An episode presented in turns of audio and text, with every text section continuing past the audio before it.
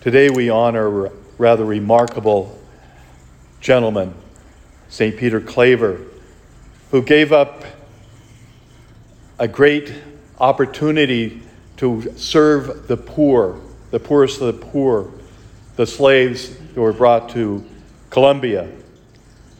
He nursed them, he cared for them, he provided for their needs in remarkable ways.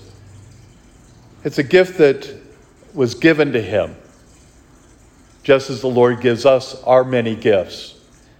And to take and realize what that gift is within our, our own lives is so important.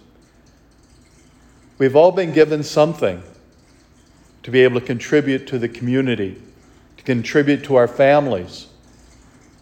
And how do we find out what that gift is? Through constant prayer asking the Lord, what is it you would have me do?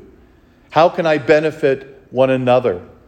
How can I be of service to my family, to my friends?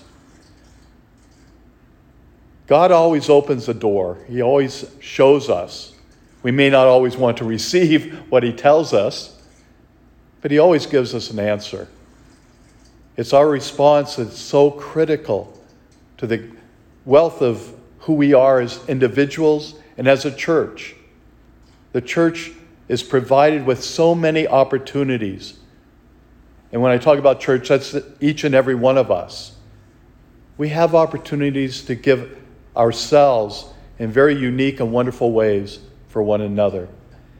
May we respond as did Peter Claver to reach out to our brothers and sisters, sharing a portion of ourselves so we can bring a, a sense of wellness to one another and to our church.